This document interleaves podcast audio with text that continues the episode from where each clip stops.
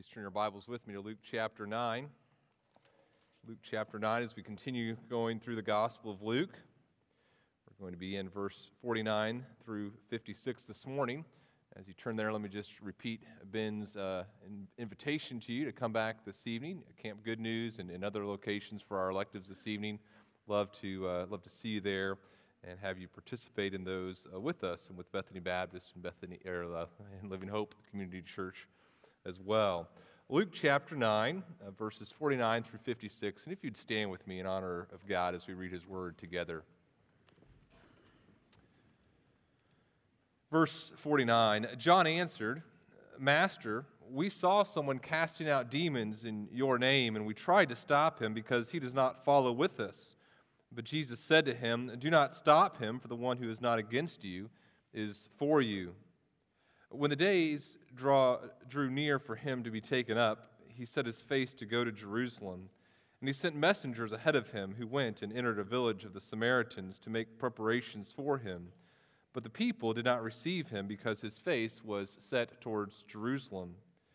And when his disciples, James and John, saw it, they said, Lord, do you want us to tell fire to come down from heaven and consume them? But he turned and rebuked them. And they went on to another village. You may be seated. And Father, we this morning would ask you to open your word to us. We thank you for the privilege of being able to come together and, and discuss your word and worship you. And we pray that we would be changed as a result of, of looking at your word this morning. Your spirit would work within us, and we would be uh, the, the, the believers that you desire us to be. We pray that we do this for your glory and we pray this in your Son, Jesus' name. Amen. Christians have often had the reputation of being harsh and judgmental. In 1847, there was a novel published Jane called Jane Eyre.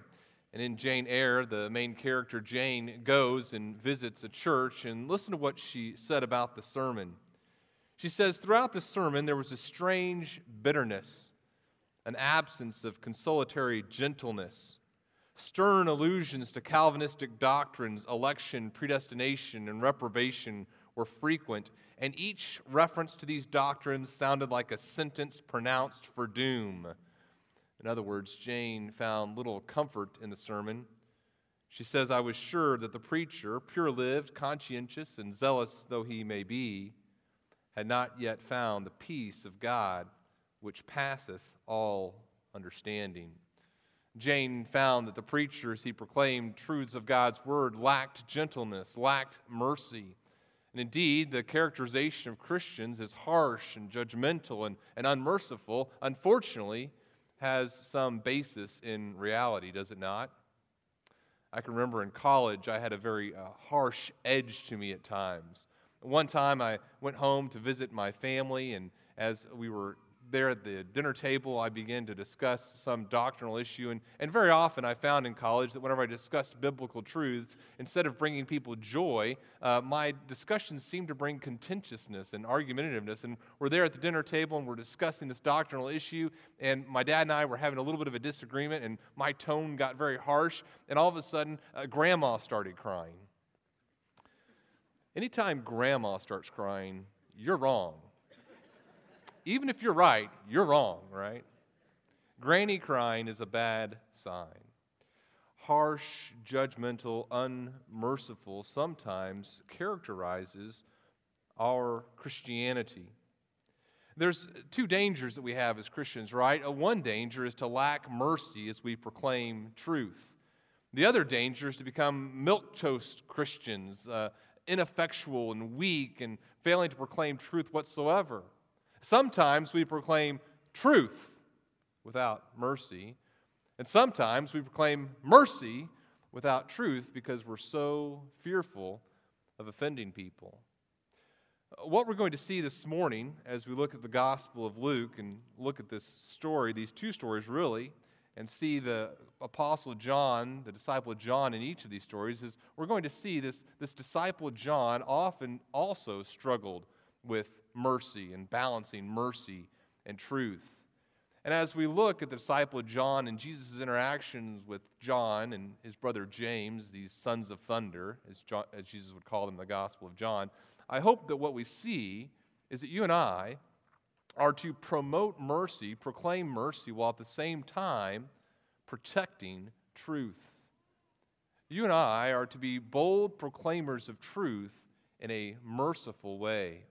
I hope that is the conviction you come to as you look at this passage with me this morning.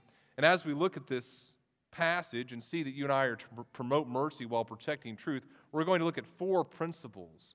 And these four principles should help us combat the arrogance and lack of mercy that sometimes exists within us. And yet, these principles are also principles that will ensure that you and I are bold proclaimers of truth while proclaiming mercy as well hope you're excited about looking at this passage with me. Let's begin by looking at verse 49.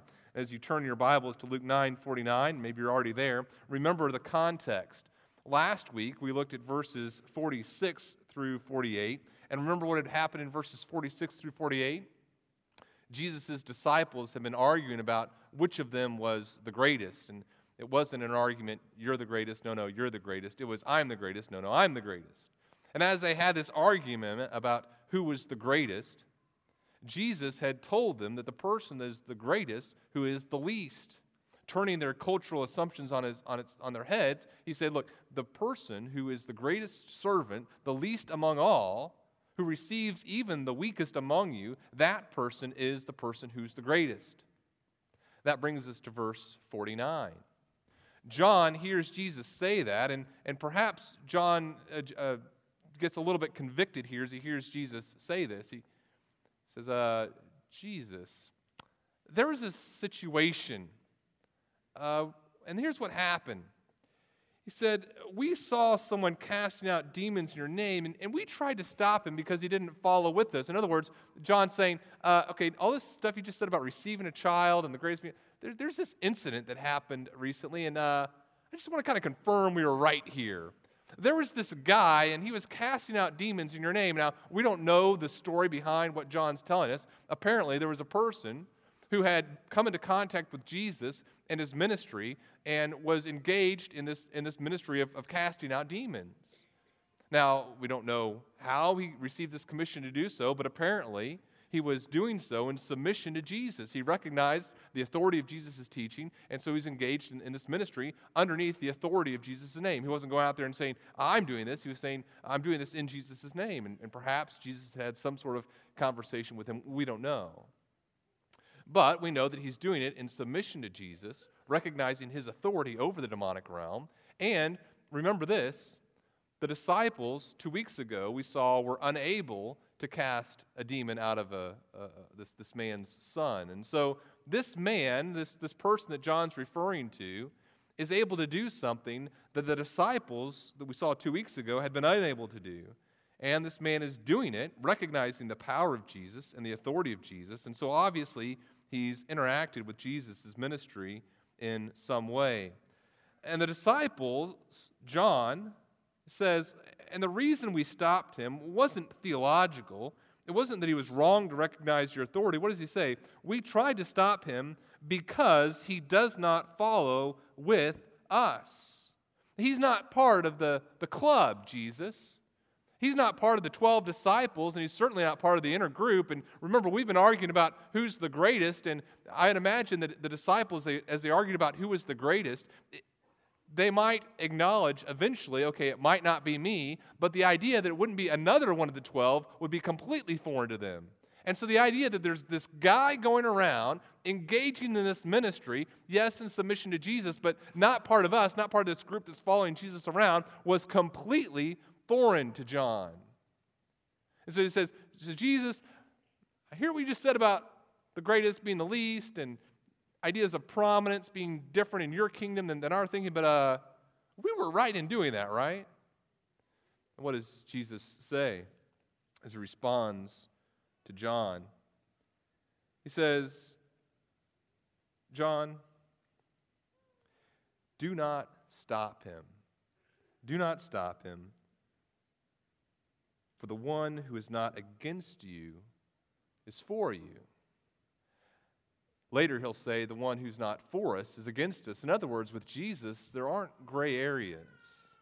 And so the person who is in submission to Jesus and his ministry is, is part of Jesus' ministry. That brings us to the first principle here. The first principle, as we think about promoting mercy while protecting truth, uh, and I say this in a loving way, no one has a monopoly on gospel ministry. Get over yourself. No one has a monopoly on gospel ministry. Get over yourself. And again, I, I, could have said get over myself, but it didn't ring right in a sermon. So, no one has a monopoly on gospel ministry. The call on you and I is to get over ourselves. So often, we're convinced that here in the year uh, 2011 in central Illinois, at, at, Five Points in Washington, Illinois, uh, Christian history has reached its zenith. And now, finally, there's a group of people who are finally doing ministry right. And everything that we do in ministry is the right way to do it, right? So often, that's our, our, our belief is that our cultural assumptions, the way that Christianity expresses itself in our culture, is the right way to do ministry. I was talking to a, a pastor friend this, this last week, and uh, my, my pastor friend has an, an iPad.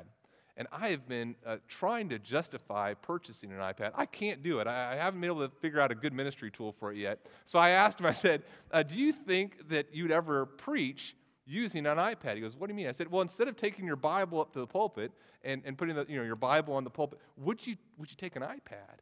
He goes, Oh, never, never. He said, There's, there's something sacred about taking your Bible and, and preaching from your Bible. And, and I said, Yeah, yeah. So, so the Apostle Paul preached wrongly, right? Because the Apostle Paul didn't have a leather bound English translation of Scripture. He just had Old Testament scrolls. You see what I'm saying? So often we're convinced that the way that, that we do ministry and that the things that we use to do ministry and proclaim the word are, are the things to use. But now, I don't think I'm ever going to be able to get away from using a, a leather bound Bible. This is a very special Bible to me, so this is what I'm going to preach from. But is it wrong to use a, a scroll as you preach? I can imagine a conversation some 30 years in the future where a person asks another pastor, Hey, are you going to use that new holographic 3D Bible? No, there's something sacred about that computer screen, holding that computer screen as, as you preach, right? John Hannah is a historian, and he wrote a book called Legacy of Faith. I want you to listen to what he said in this, this book, Legacy of Faith. He's talking about why we need to know church history.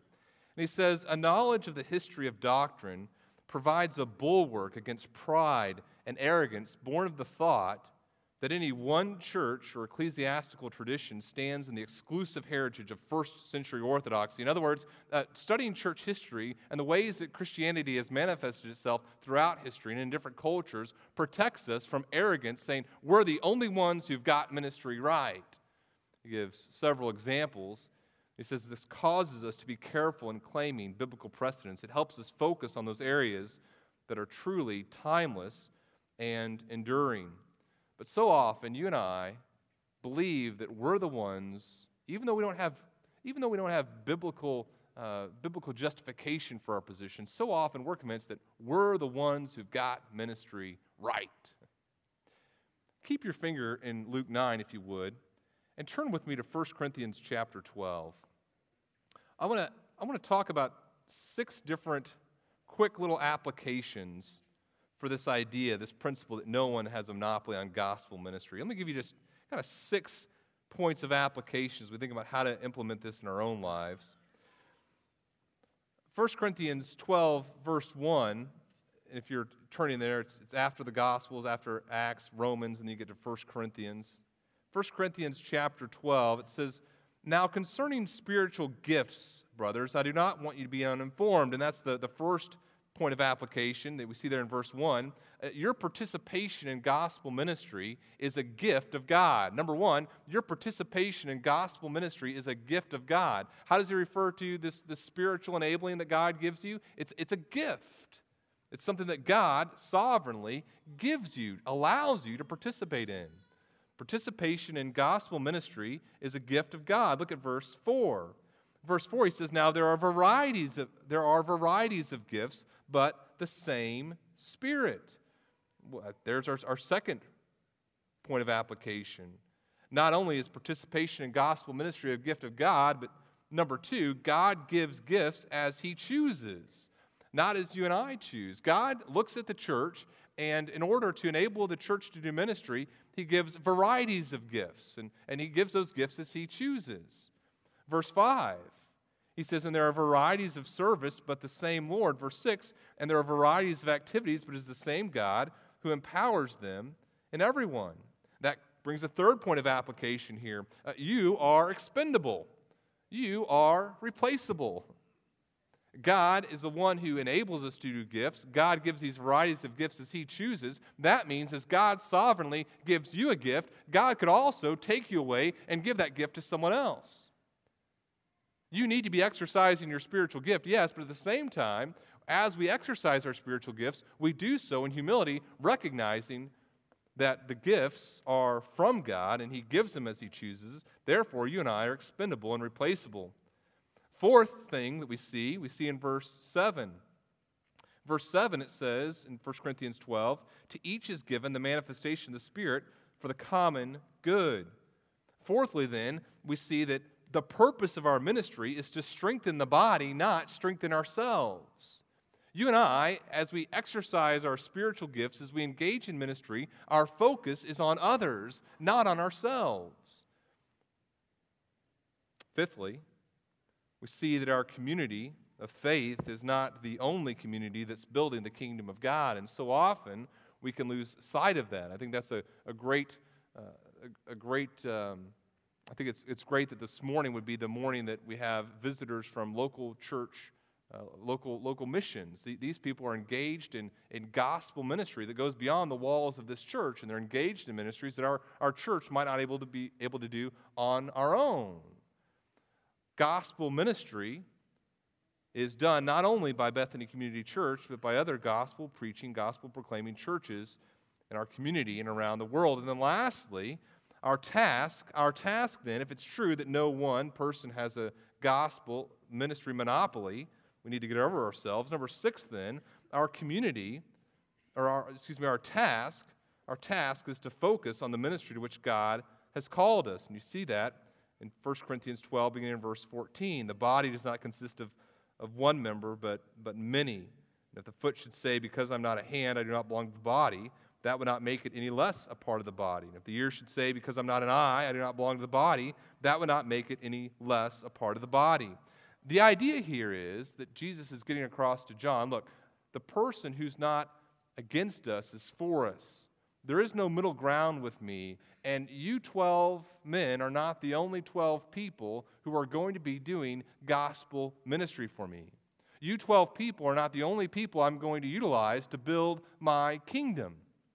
The same is true for us at Bethany Community Church. No one church has a monopoly on gospel ministry. We need to get over ourselves, recognizing that God sovereignly gives gifts as He will. And as we recognize that in humility, what should happen? We should have more mercy. Brings us to verse 51.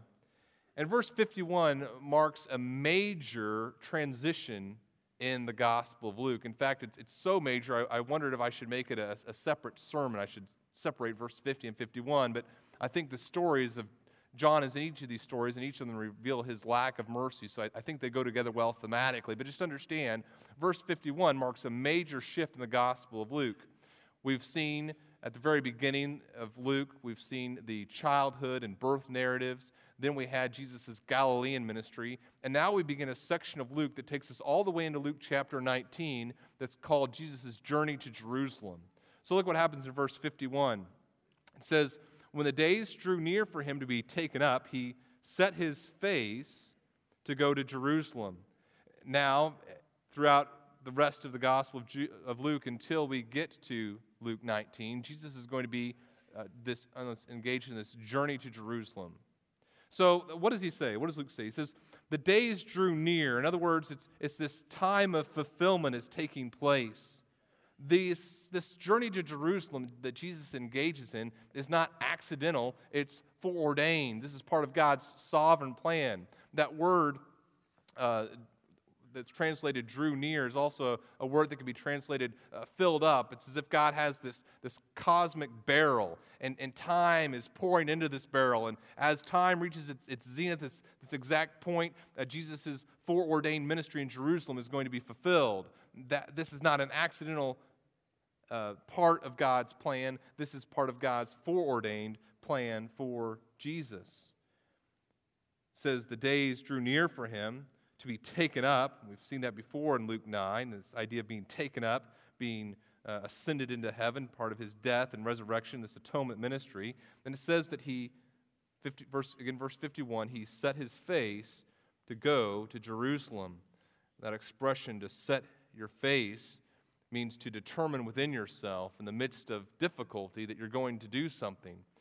It's a Hebrew idiom. We see it, for example, in Jeremiah 21:10 God says, I've set my face against this city for harm and not for good.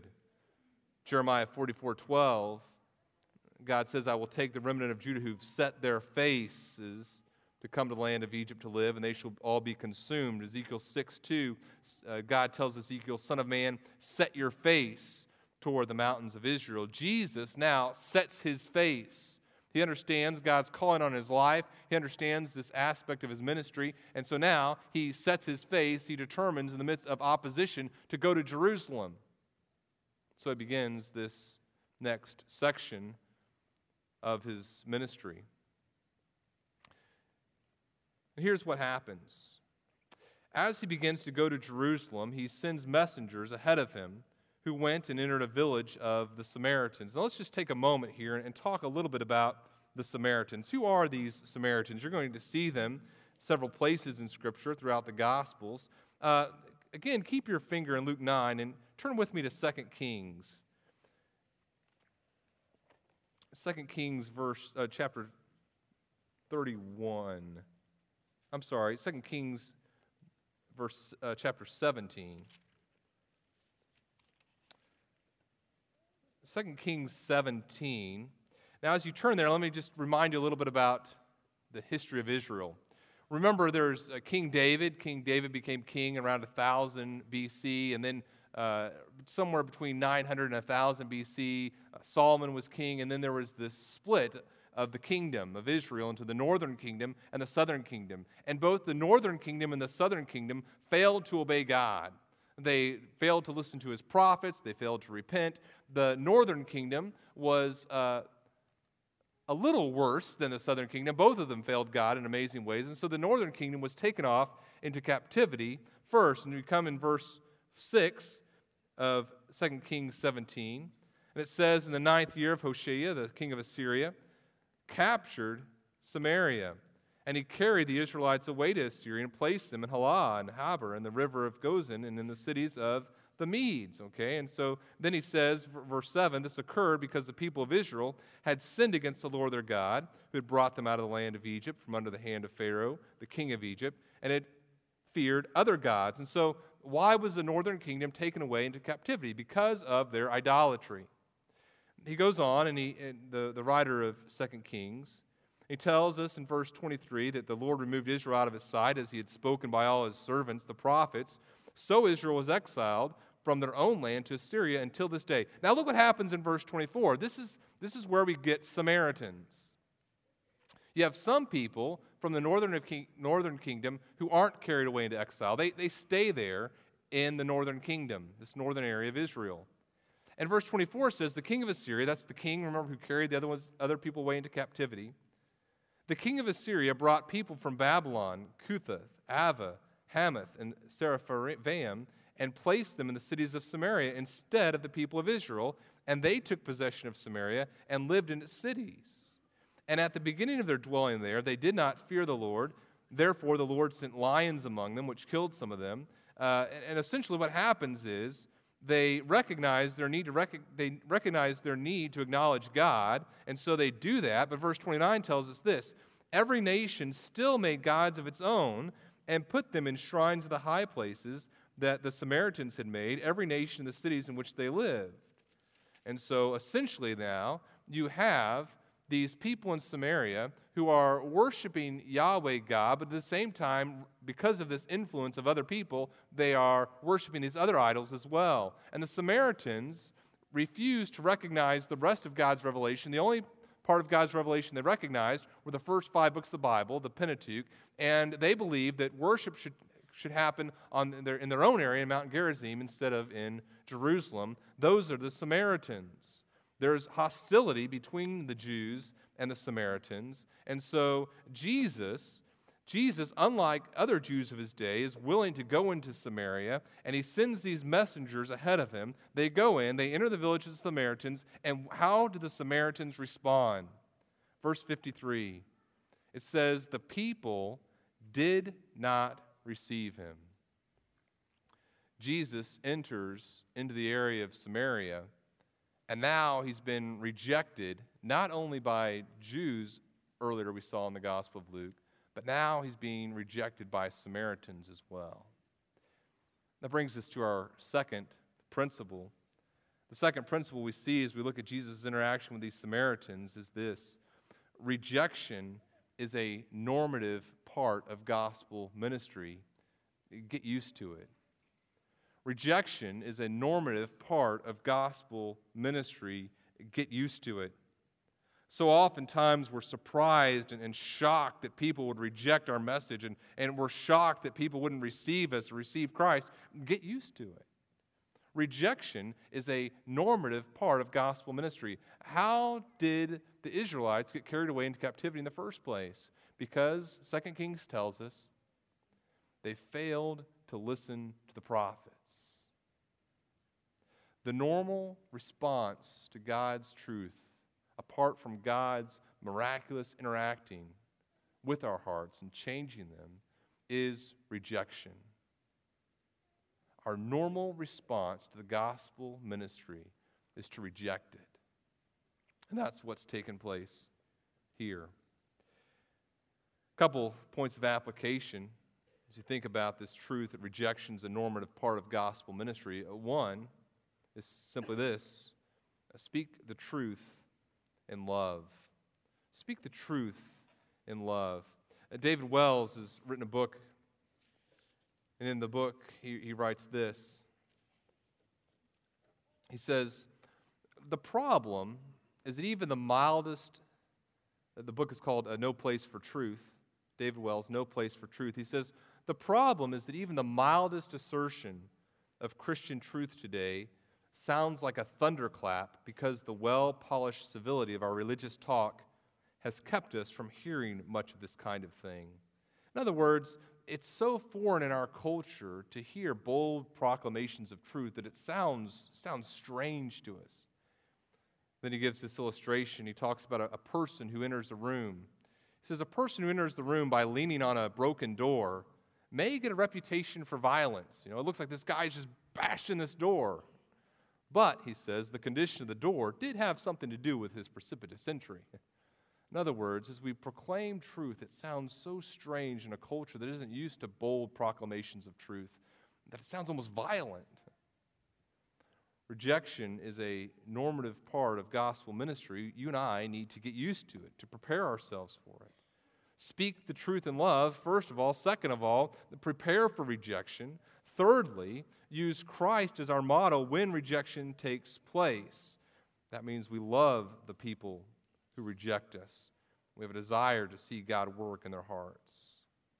So, we're thinking again about promoting mercy and protecting truth. First of all, we've seen that no one has a, a monopoly on gospel ministry. We need to get over, ourselves and, and be merciful with people who are different from us. We see that rejection is a normative part of gospel ministry. We need to get used to it. And so, instead of hating people who reject us or, or being at odds with those who have a different understanding of, of truth than we do, uh, we understand look, this is, a, this is normal. This shouldn't surprise me. Here's what we see next we're, remember, I, we're in verse 53, and I, I stopped halfway through that, that verse. Look at it again with me, if you would. It says, The people, the Samaritans, did not receive him. Why? Because his face was set towards Jerusalem. Remember what I told you about the Samaritans? They believed that worship of God took place in Samaria. Remember in John chapter 4? John chapter 4, Jesus is interacting with that woman at the well. And the woman is saying, you know, where do we need to worship? That's kind of, that's kind of her hang up. And Jesus says, look, there's going to be a time coming where you, where you can worship anywhere. You just worship God in spirit and in truth. Okay? The Samaritans realize that Jesus has his face set toward Jerusalem. He understands that worship of God needs to take place on God's terms. And as the people of Samaria recognize that Jesus is not accepting their understanding of how to worship God, what do they do? They reject him. They reject him. It's interesting. This is exactly what the Jews did. Remember a couple of chapters earlier in Luke chapter 4. In Luke chapter 4, Jesus is rejected at Nazareth. Uh, he preaches the sermon, everyone's all excited, and then he says, Hey, by the way, you guys don't have a free pass. And he talks about how God's ministry wasn't excluded only to the people of Nazareth, but, but also people of the people of Israel, but also beyond. And it says that verse 29 of Luke chapter 4, they were furious with Jesus. They rose up, they drove him out of the town, and they brought him to the brow of the hill on which the town was built so they could throw him down from the cliff. Verse 28 says they were filled with wrath. The Samaritans are upset that Jesus' face is set toward Jerusalem. Earlier, the people of Nazareth were upset because Jesus wasn't recognizing their special place. Here's the third principle. Here's the third principle of, of promoting mercy while protecting truth. The gospel is universally humbling in its exclusiveness. Be humbled. The gospel is universally humbling in its exclusiveness. Be humbled. What do I mean here? God is incredibly inclusive. God is incredibly inclusive in that all of us need to what? Repent. He's incredibly exclusive in that life can only be found in Him. Psalm 87 is a beautiful psalm that describes this idea, the gospel being universally humbling in its exclusiveness. In Psalm 87, the psalmist is talking about the gates of Zion. He says, God loves the gates of Zion. This is 87, verse 2. More than all the dwelling places of Jacob, glorious things are spoken of you, O city of God. And then he starts talking about all these people who are coming in through the gates of Zion. He says, Rahab and Babylon, uh, the Philistines, the people from Tyre, the, the Ethiopians. And he's saying all of these are, are citizens of the city. This one was born here, they say. The Lord re- records as he registers the people, this one was born there. Singers and dancers alike say, All my springs, my, all my salvation is found in you. What do we see in Psalm 87? God welcomes everyone. God welcomes everyone. All are, are welcome through the gates of Zion. In fact, God loves the gates of Zion because those are the entry points into worship of Him. And God rejoices as the, the Philistine and the Ethiopian and the person from Tyre come in through these gates and they engage in worship of Him. God loves it. One issue the Babylonian can't stay in Babylon and worship there. Salvation isn't found in Babylon. Salvation isn't found in Ethiopia. Salvation is found in Zion, where God has revealed himself.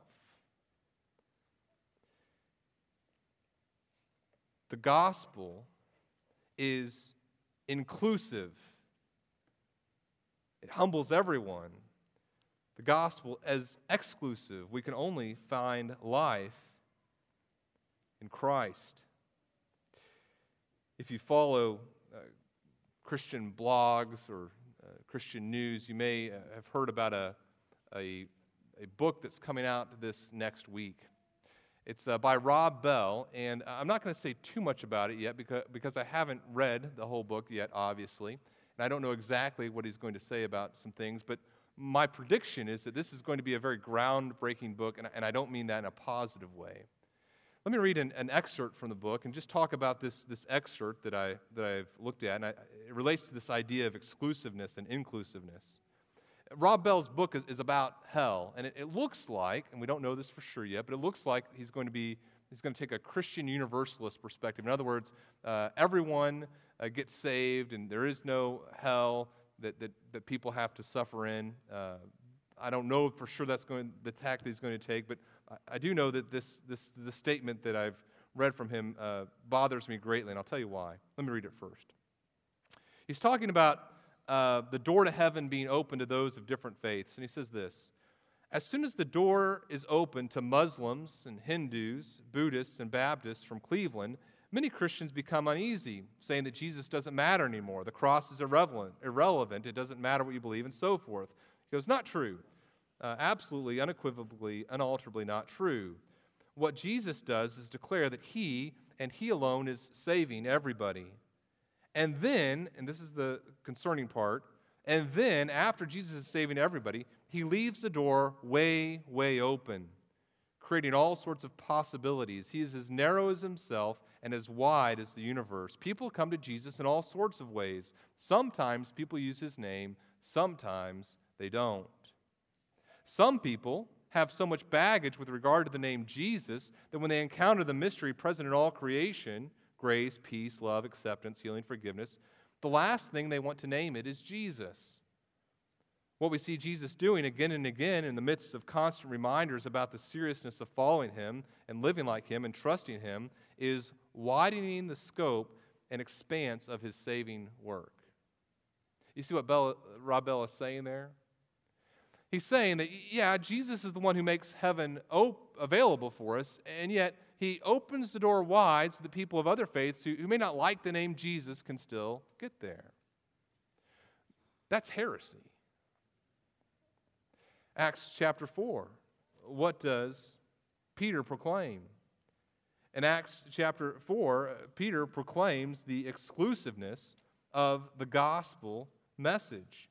In verse 12 of Acts chapter 4, Peter says this There's salvation in no one else. There is no other name under heaven given among men by which we must be saved. That is an exclusive message. Let me give you three points of application here as we think about this principle. The gospel is universally humbling in its exclusiveness. Be humbled. Application number one uh, you're wrong. You are wrong. And I say that very inclusively. It is it, no one in this room is exempt from this principle. You are wrong. You write down Romans chapters 1, 2, and 3. Romans chapters 1, 2, and 3 say the moralist is wrong, the legalist is wrong, the person who has never heard the name of God is wrong. Everyone is wrong. That is incredibly inclusive. Here's the exclusive point application point number two God is right. God is right. And every single person needs to humble themselves and say, God is right, I am wrong. That's the exclusive part of the gospel. The third part, then, obviously, is you and I must humble ourselves. We must get right. And as we think about this, the gospel being universally humbling, every person being wrong, one person being right, God, what should be the response? It should be humility. And what does humility produce? Judgmentalism, right? No. Humility produces mercy. Look on at the story with me you would. Verse 54 James and John, these sons of thunder, see what's just taken place. Samaritans have rejected the Messiah. They are shocked and they are ticked off. What happens? Lord, would you like us to call fire down from heaven and consume this city. Kind of a humorous suggestion, except they're serious. 2 Kings chapter 1, verses 1 through 17, you kind of see a parallel here. But what, is, what does Jesus respond? Uh, Jesus says this, uh, verse 55. John and James have just said, Lord, you want heaven to come down and consume them? What, verse 55, Jesus turns and he rebukes them Some, some versions say that uh, Jesus says, You do not know what, what manner of spirit you are, for the Son of Man came not to destroy people's lives, but to save them. The principle is this the principle is this God graciously allows time for people to repent and believe the gospel. Go and do likewise.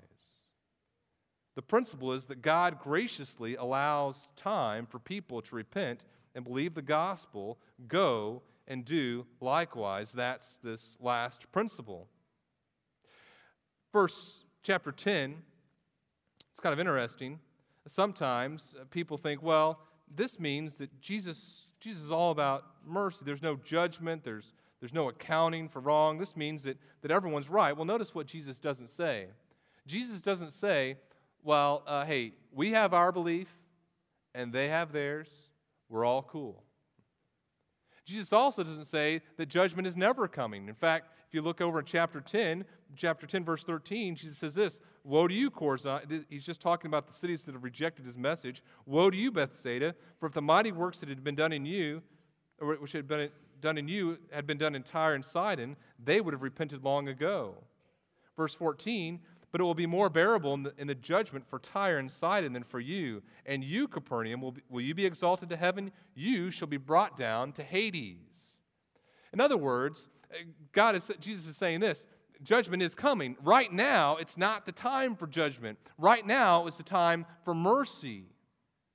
And God, in His graciousness, loves the Samaritans and is allowing time for people to repent and turn to the gospel. If that's God's attitude toward people, how should you and I respond? We too should respond with grace and mercy and love, recognizing that it was the kindness of God that led us to repentance as well. That's the response of mercy. Well, those are the four principles here. Did John get it? Did John, the son of thunder, begin to understand? Uh, yeah, he did. And the, the Apostle John became a prominent proclaimer of both grace, love, and truth. In fact, as you look at, his, at his, the letters that the Apostle John wrote, 1st and 2nd John mention love more than any other book of the Bible. The Gospel of John mentions love more than any other gospel book. And yet at the same time, not only does John understand love and preach love, 1st, 2nd, and 3rd John are the most frequent books that mention truth. So John, this zealous defender of truth, becomes a defender of truth and a proclaimer of mercy. In fact, let me read you as we close here the last, uh, some, some of what he wrote in 2nd John.